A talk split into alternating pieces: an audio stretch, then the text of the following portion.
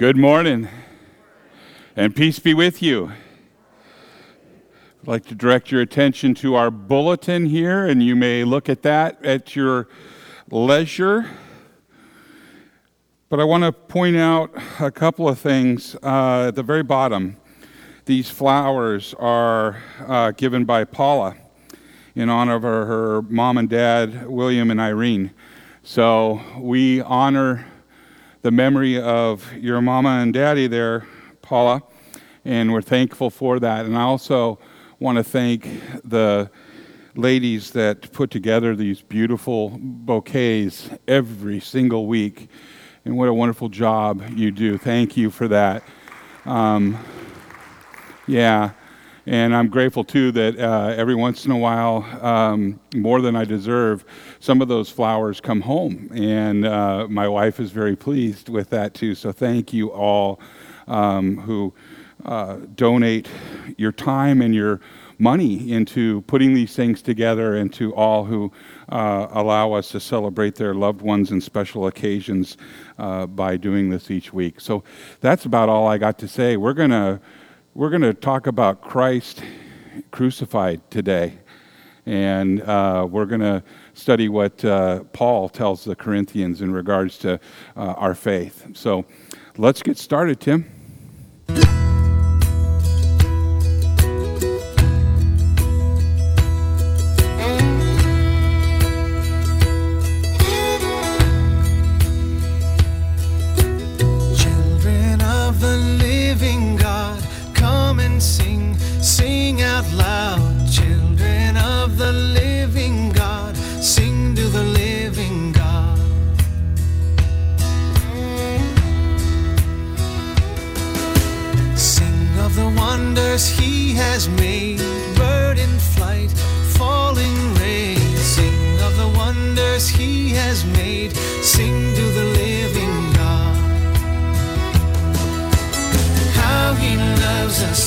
great love, he who sits enthroned above.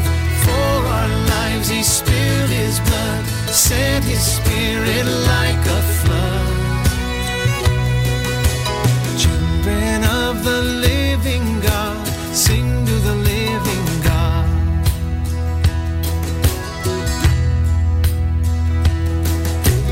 Sing of his gentle healing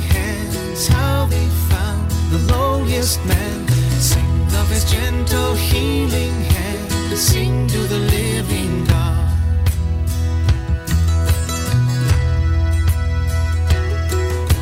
Sing of the mercy that He gives, though we sin, He forgives. Sing of the mercy that He gives, sing to the living God.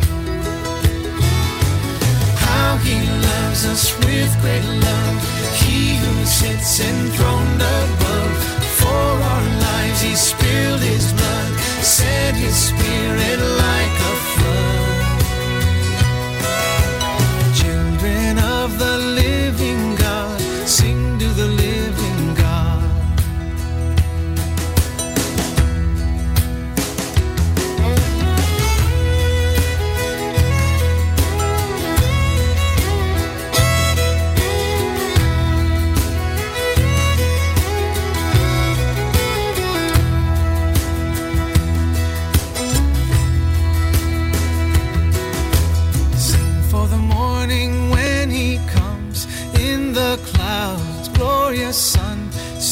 the morning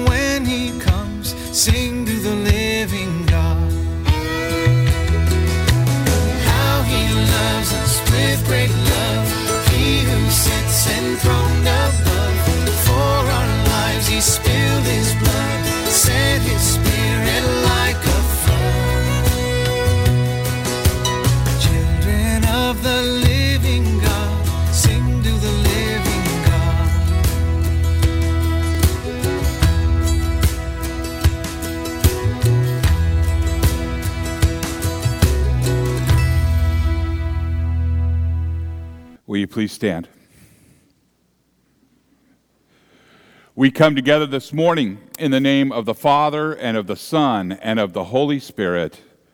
Amen.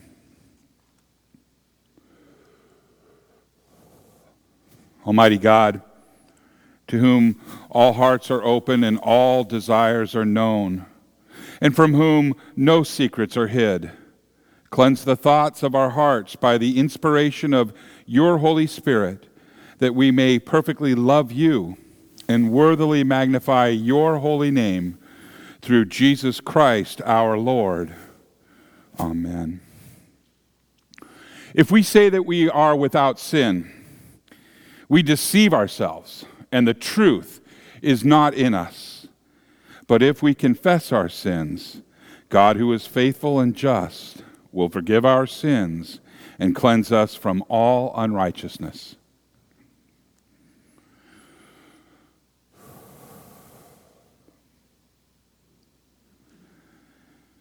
Let us confess our sins to God our Father, most merciful God. We confess that we are by nature sinful and unclean. We have sinned against you in thought, word, and deed, by what we have done and by what we have left undone. We have not loved you with our whole heart. We have not loved our neighbors as ourselves. We justly deserve your present and eternal punishment. For the sake of your Son, Jesus Christ, have mercy on us, forgive us, renew us, and lead us, so that we may delight in your will and walk in your ways, to the glory of your holy name. Amen. Now, Almighty God, in His mercy, has given His Son to die for you, and for His sake, He forgives you all of your sins. And as your called and ordained servant of Christ, and by his authority, I therefore declare to you the entire forgiveness of all of your sins in the name of the Father and of the Son and of the Holy Spirit. Amen. The grace of our Lord Jesus Christ, the love of God, and the communion of the Holy Spirit be with you all. In peace, let us pray to the Lord. Lord, have mercy. For the peace from above and for our salvation, let us pray to the Lord.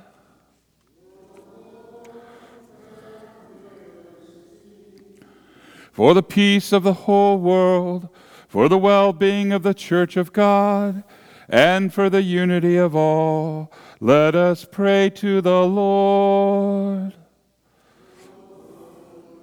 Have mercy. For this holy house, and for all who offer here their worship and praise, let us pray to the Lord.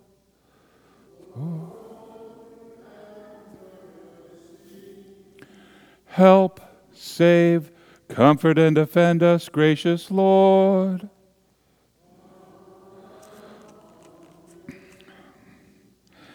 This is the feast of victory for our God.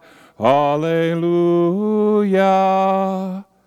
Worthy is Christ, the Lamb who was slain, whose blood set us free to be people of God, power and riches and wisdom and strength and honor and blessing and glory are His. This is the feast of victory for our God. Alleluia. Sing with all the people of God, and join in the hymn of all creation. Blessing and honor and glory and might be to God and the Lamb forever. Amen.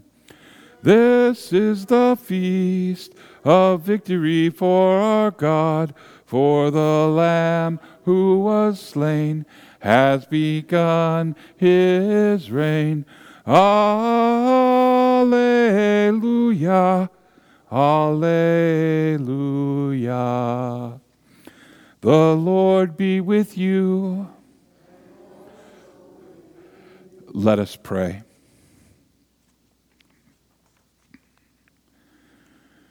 O Lord, graciously hear the prayers of your people, that we who justly suffer for the consequence of our sin may be mercifully delivered by your goodness to the glory of your name through Jesus Christ, your Son, our Lord, who lives and reigns with you in the Holy Spirit, one God, now and forever. Amen. You may be seated.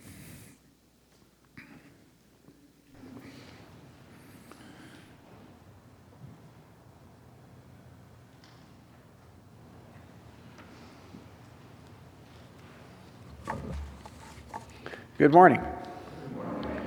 The first reading this morning is taken from the book of Jeremiah, chapter 17, verses 5 through 8. And this can be found in your, on page 1201 in your Pew Bible. The prophet Jeremiah warns the Jews living in Judah that worshiping false gods, uh, that they will be destroyed.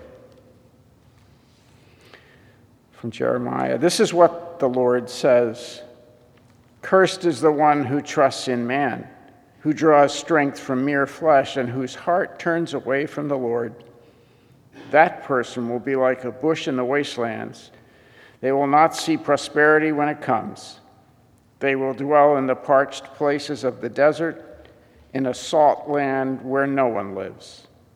But blessed is the one who trusts in the Lord, whose confidence is in him. They will be like a tree planted by the water that sends out its roots by the stream.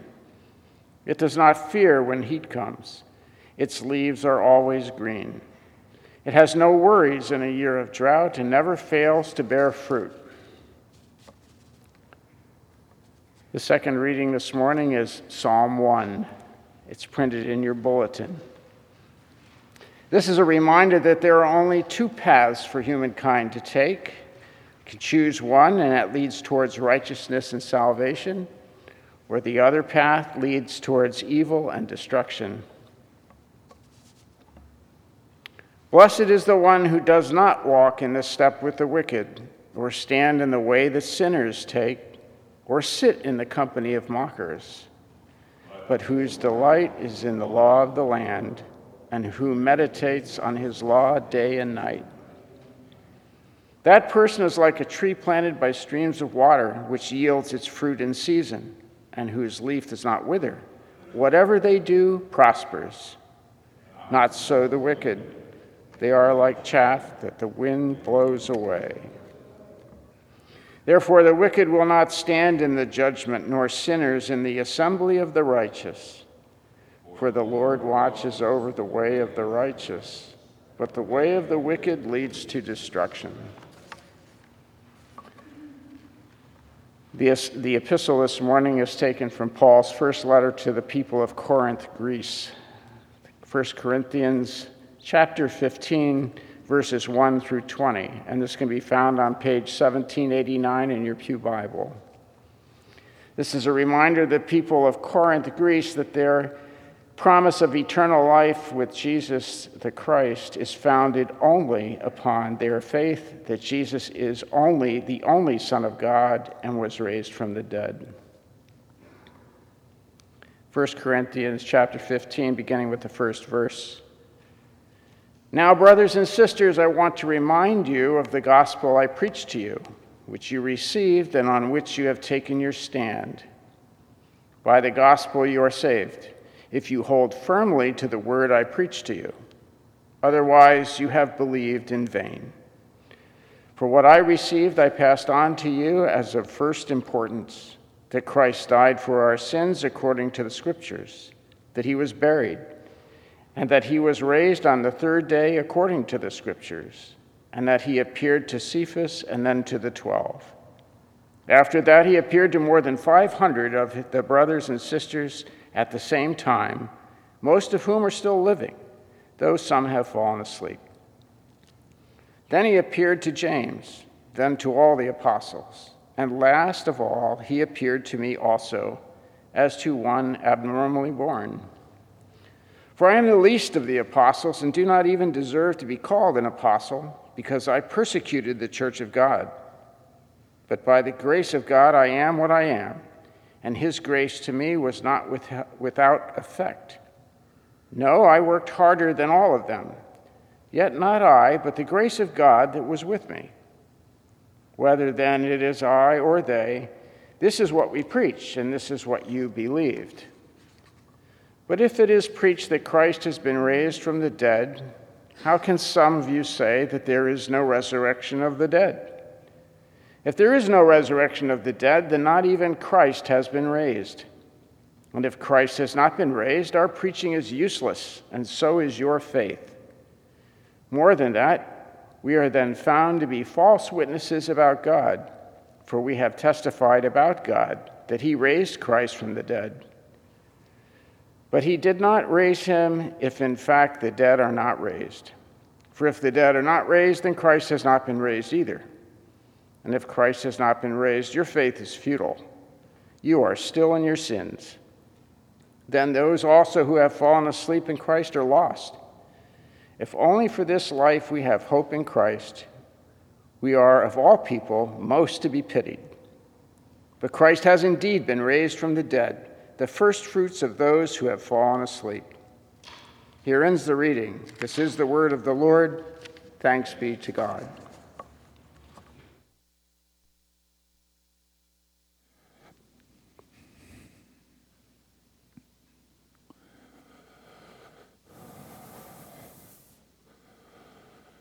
Alleluia. Lord, to whom shall we go? You have the words of eternal life. Alleluia.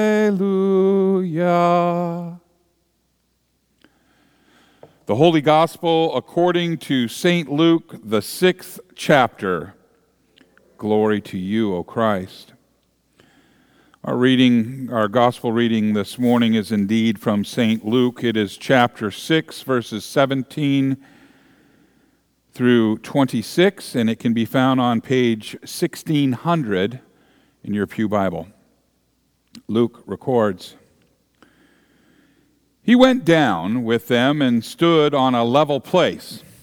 A large crowd of his disciples was there, and a great number of people from all over Judea from Jerusalem and from the coastal region of Tyre and Sidon, who had come to hear him and to be healed of their diseases. Those troubled by impure spirits were cured, and the people all tried to touch him because power was coming from him and healing them all.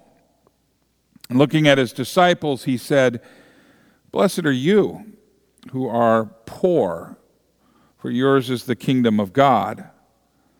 Blessed are you who hunger now, for you will be satisfied. Blessed are you who weep now, for you will laugh. Blessed are you when people hate you, when they exclude you and insult you and reject your name as evil because of the Son of the Man, Son of Man. Jesus in that day, rejoice in that day and leap for joy, because great is your reward in heaven, for that is how their ancestors treated the prophets. But woe to you who are rich, for you have already received your comfort. Woe to you who are well fed now for you will go hungry. And woe to you who laugh now, for you will mourn and weep.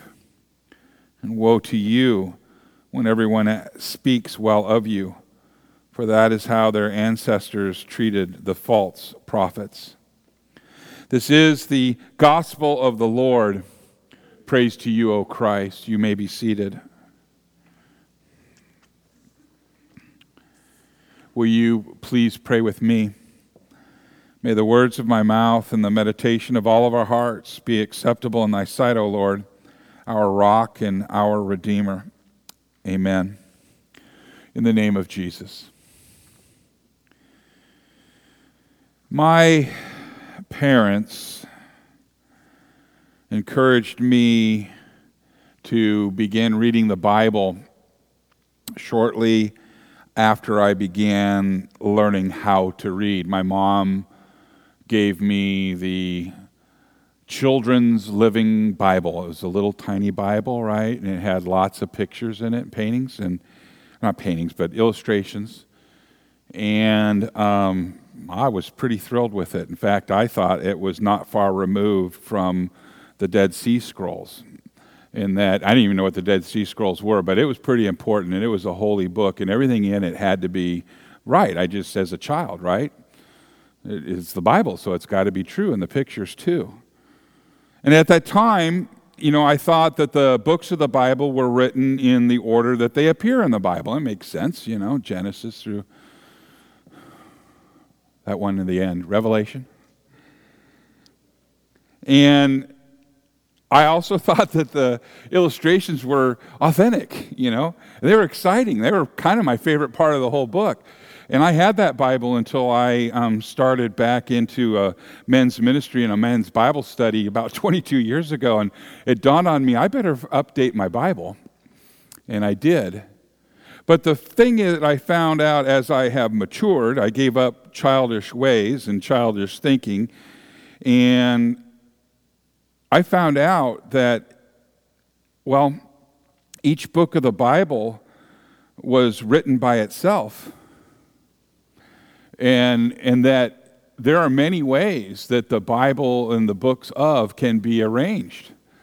Um, we have one that is uh, the canonical, canonical uh, Bible, and it's arranged uh, by uh, uh, a group that came together and, and, and they, they put down uh, a standard by which the books would be put in, especially in the the gospel readings. And, and so I didn't have any real idea about our church history and how we got the Bible to be the way that it is. And one of the things, you know, that even, you know, I'm learning all the time on this. Yesterday in our men's group, um, we read Psalm 90, and it was asked if this is the only psalm of that Moses wrote. And I didn't know. I knew that there were others. I didn't know how many, but you know, um, God knows everything, and Google is pretty close. Um, and there's uh, at least 11 uh, Psalms that are attributed to Moses. But these are kind of the things that you learn as you go along that, you know, if you're five or six, you're like, who's Moses? You know, no, maybe not. But I mean, these are the things as, as we go along. Now, here's another little um, interesting factoid that um, theologians, uh, scholars have come together to agree that um, the account of the resurrection in 1 Corinthians that we read about today may be the first written proclamation of the resurrection. And that's kind of strange to think that Paul's epistle to the church in Corinth was actually written down before the Gospels. But that's what those that study that sort of thing uh, have come up together as a consensus. So today's epistle was written to a church that had many struggles. And that city that of Corinth was a really strategic geographical spot. It is on a uh, narrow isthmus that connects the two parts of Greece.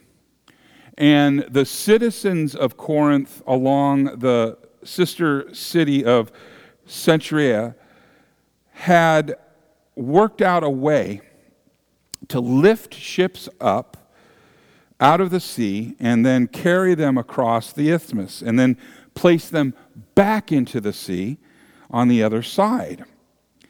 And this turned out to be a huge saving of time for the ships. And consequently, Corinth became very wealthy. And the only thing is this is that Corinth also became very immoral. After all, what are sailors supposed to do while their ship is making it across land, across the isthmus? And so Corinth soon became a center of both moral and immoral forms of entertainment for the sailors that were waiting for the ships to be relocated. So, in fact, Corinth became a verb. To Corinthianize came to mean to live a pagan or immoral life similar to the citizens of Corinth. Now, in spite of all of this, the Holy Spirit worked through the Apostle Paul to establish a Christian congregation in Corinth. And Paul spent a great deal of time in Corinth helping them with all of the struggles that a young church would have in the middle of such a corrupt, pagan, and immoral culture. And we know for fact that the members of the congregation in Corinth also sent several delegations to Paul even after he left the city. They still had struggles and they still looked to Paul to provide them with the guidance that he had from the Holy Spirit. And as a result, Paul sent at least four letters to the church in Corinth, and two of these letters survived and became what we know as 1st and 2nd Corinthians in our New Testament. And today's epistle reading comes near the end of the first letter of Paul to the Corinthians. He has dealt with several of the dividing issues in the congregations, and at various points in his letter, he has encouraged, he has scolded, he has warned, and he has guided. And now, as he ends the letter, he gets back to the basics and this is the part I need you to pay attention to from now on. I promise this isn't a long sermon today on Super Bowl Sunday. To the basics, Paul reminds them For I delivered to you as of first importance what I also received, and that is this that Christ died for our sins in accordance with the Scriptures, that he was buried and that he was raised on the third day in accordance to the scriptures. And Paul reminded the Christians in Corinth that the most important teaching is that Christ died for our sins and that he rose on the third day. Now, today there are many false scholars that insist that Christ's resurrection was a hoax. They insist that either the disciples or the early church fabricated a resurrection in order to jumpstart this new religion called Christianity. And the truth is, and it's sad, there are millions who buy into this false scholarship. Paul's wor- words to the Corinthians not only tell us that Christ has risen, but they also challenge those who say he has not, for those who deny the resurrection. The truth is, you see that Paul followed his proclamation of the resurrection with a list of witnesses. Did you know that? He followed this proclamation with a list of witnesses who saw Jesus alive after he died on the cross. And when Paul states that these people saw Jesus, he doesn't mean that they saw a glimpse of him out of the corner of their eye. No. He is talking about the kind of witness who says he, well, He's talking about the kind of witness that you bring up on a court and it would be a slam dunk. He's not talking about some guy that says, you know, I was out in the woods and I saw Elvis and Bigfoot together.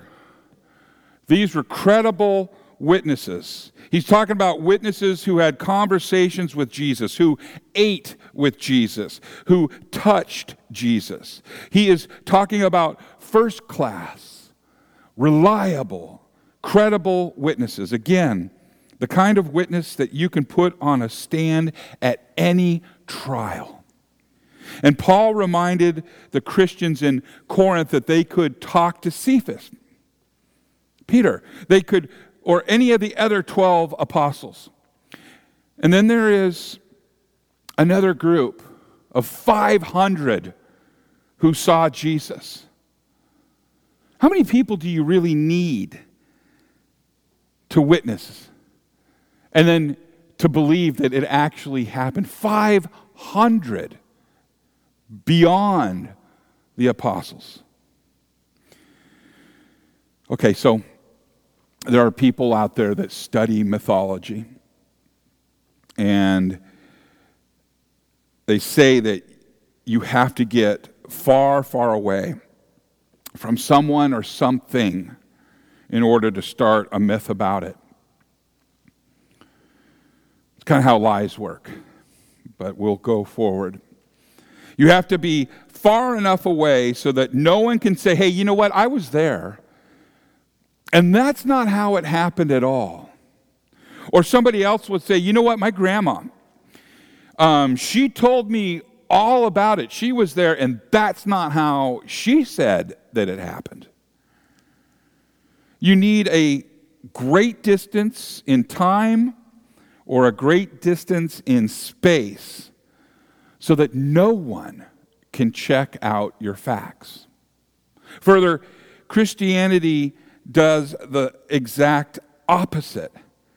Christianity starts in Jerusalem, where anyone can take a few hours and check out the tomb where any decent investigator can find witnesses to the people and the events walking on the street. And if you are going to start up a fake religion that depended on a fake miracle, you would not start it up in the very city where this fake miracle was supposed to happen. You do not start it up less than a generation after the miracle was supposed to happen. You just can't do that with a fake. You can only do it with the truth. And in this case, the truth is that the resurrection that the resurrection is real. And the witnesses of the resurrection are not just credible witnesses because their accounts of the resurrection line up and make sense. No, there's more. They are also credible witnesses because they were willing to die rather than change their story. And no sane person would die for a story that he knew was false. And the fact that hundreds of martyrs gave up their lives shows us that the resurrection is the truth. Now, what does it mean that the resurrection is the truth? Well, it means that when Jesus was on the cross and he said, It is finished, then it really is finished. That he has taken all of our sins away from us and made us righteous before God. And it means that every promise that he ever made is true.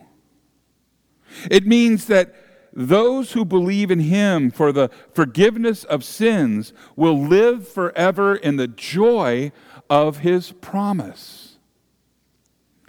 So, what does it mean that the resurrection is truth? It means that the loved ones that we have buried in death will not remain that way forever. It means that when we buried them, that we experienced a different kind of grief. We do not grieve as those who have no hope. Our grief is the grief of those who will be apart for a long time, but not forever. The resurrection means that the day will come when we will see our loved ones again. The resurrection means that when a believer dies, that the Lord takes him out of this valley of sorrows to himself in heaven. It means that he leaves behind all sin and sorrow, all pain and all sickness, all that make life in this world so hard and frustrating is left behind. It means that he now waits in the presence of the Lord, his Savior, Jesus Christ, absent the body, face to face with Jesus Christ. The resurrection means that the day will come when Jesus will raise all the dead and will give eternal life to all believers in Christ. It means that the day will come when there will be a new heaven and a new earth in which righteousness will dwell. It means that all those who wait with the Lord in heaven and all those who are still alive on earth will be changed. We shall all live in our bodies, but these bodies will be immortal, heavenly, perfect bodies. They shall be our bodies, but all of the corruption of the sin will be gone. This flesh is what we're battling against now. This flesh will perish, but a new body will be given to us, a perfect body. The Apostle Paul describes it this way in 1 Corinthians 15, verses 51 through 57. He says, Behold, I tell you a mystery. We shall not all sleep, but we shall all be changed. In a moment, in the twinkling of an eye, at the last trumpet. For the trumpet will sound, and the dead will be raised imperishable, and we shall be changed. For this perishable body must put on imperishable and this mortal body must put on immortality. And when the perishable puts on the imperishable, and the mortal puts on immortality, then shall come to pass the saying that is written Death is swallowed up in victory. O death, where is your victory? O death, where is your sting? The sting of death is sin, and the power of sin is the law. But thanks be to God who gives us the victory through our Lord Jesus Christ. Amen and amen. In the name of Jesus. Amen.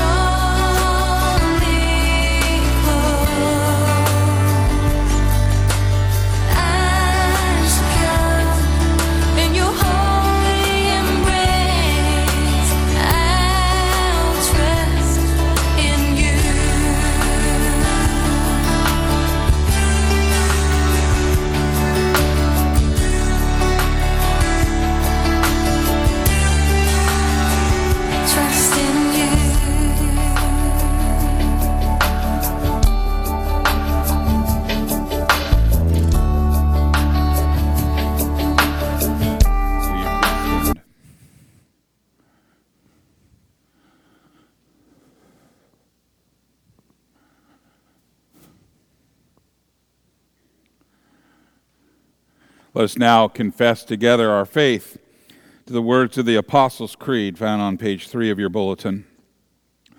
I believe in God the Father Almighty, creator of heaven and earth. I believe in Jesus Christ, his only Son, our Lord. He was conceived by the power of the Holy Spirit and born of the Virgin Mary. He suffered under Pontius Pilate, was crucified, died, and was buried. He descended into hell.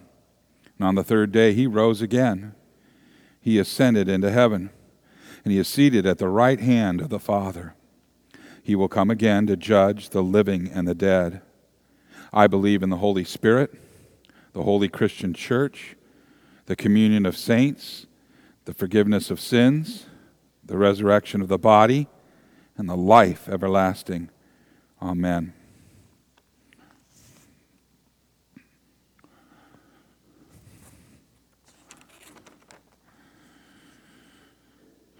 Let us pray for all people in accordance to their needs. Heavenly Father, your kingdom has been made manifest in the preaching and miracles of Jesus Christ. Gather together your great multitude from every Gentile nation, from Judea's remnant, that many may know wisdom come in our flesh. Lord, in your mercy, hear our prayer. Grant, O Lord, that your people may always hold fast to the word that has been preached to them and not believe it in vain. Lord, in your mercy, preserve the family in all godly Christian homes Give parents diligence and persistence in their duties to teach the faith in word and example. And keep all children in the promise that you made to them in their baptism. And let the patience, kindness, and endurance of Christian love have no end among us. Lord, in your mercy,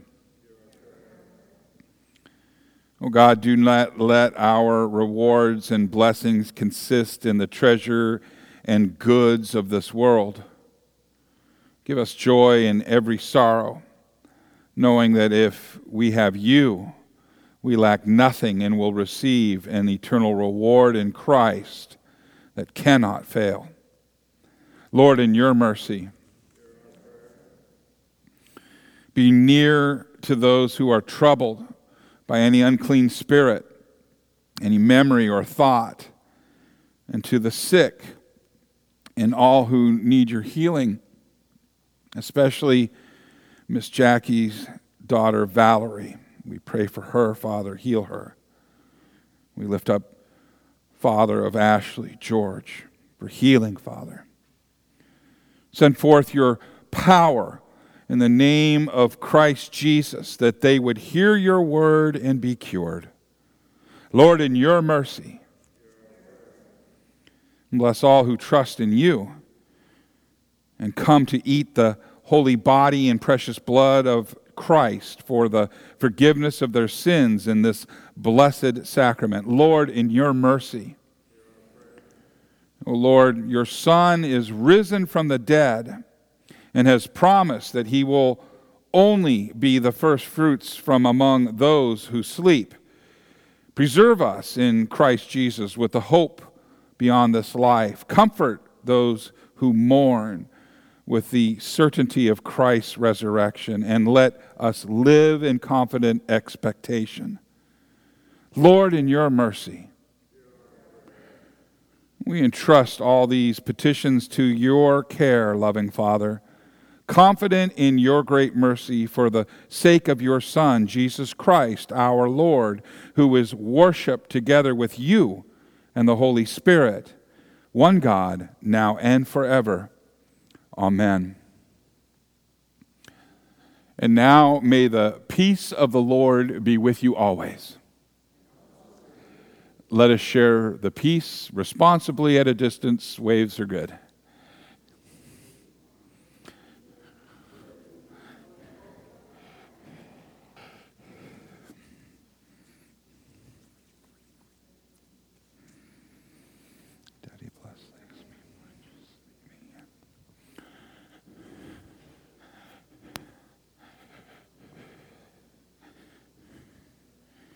Will you please pray with me?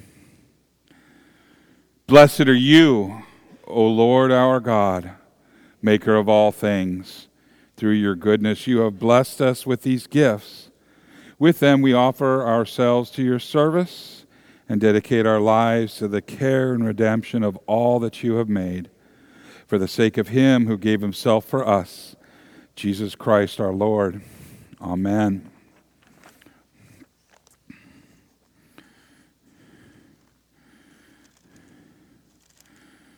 The Lord be with you. Lift up your hearts. Let us give thanks to the Lord our God.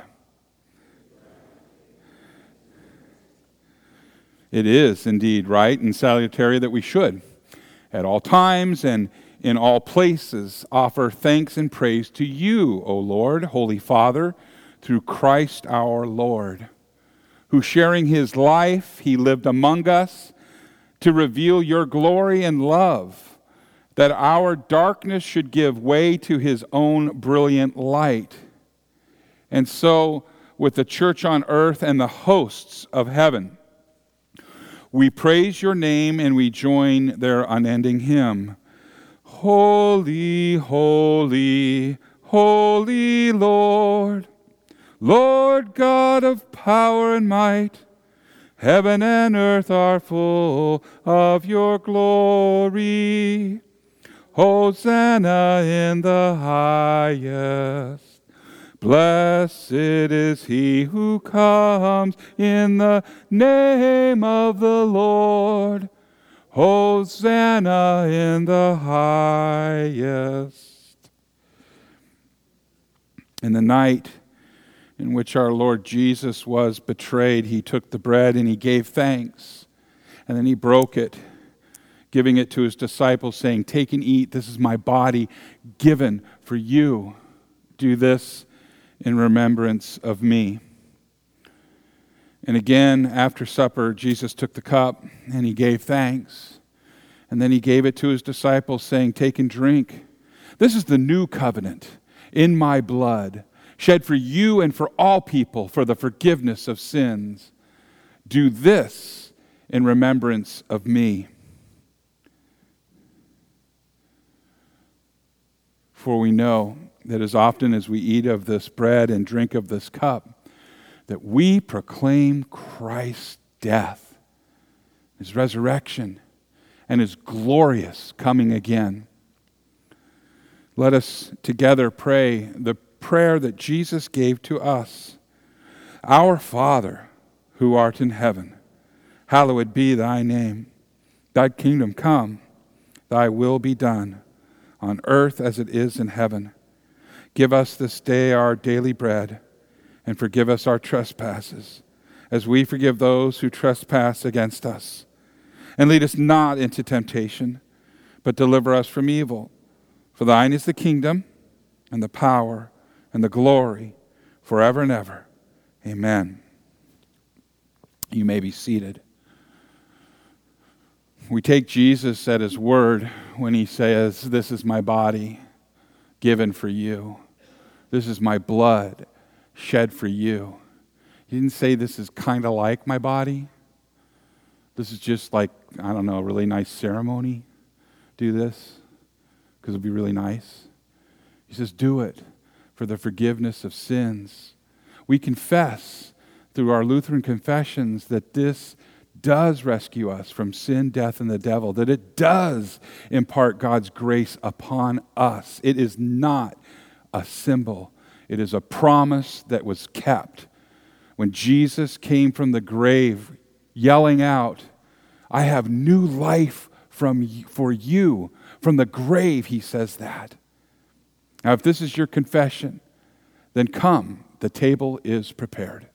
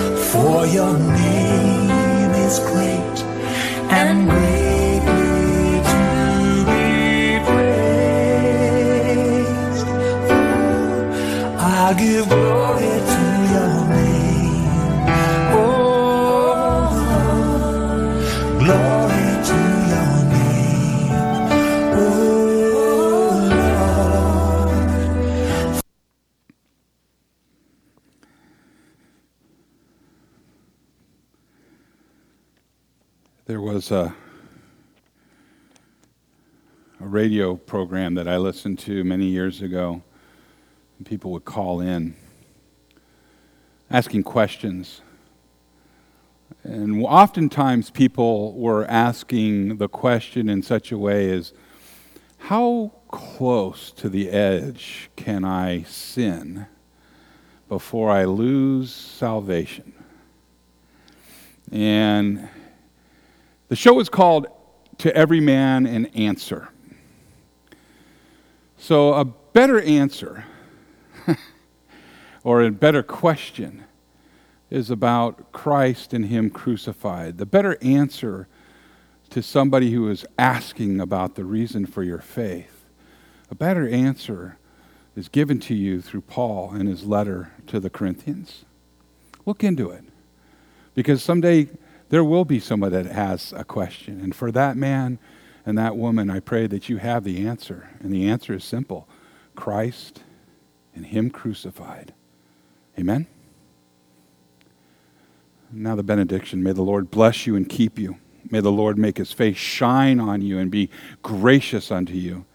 May the Lord look upon you with favor and give you His perfect peace. In the name of the Father, and of the Son, and of the Holy Spirit. Amen. Bless the Lord, oh my soul, oh my soul. Worship his holy name. Sing like never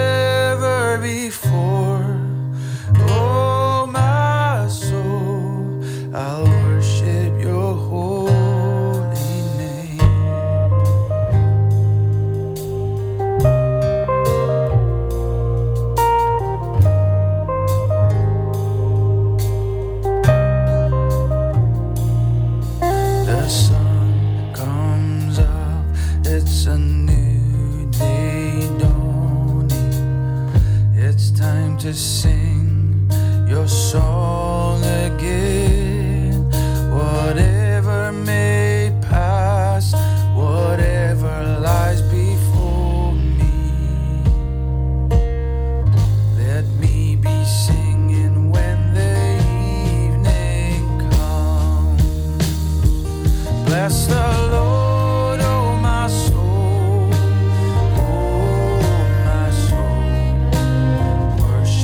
there's hope.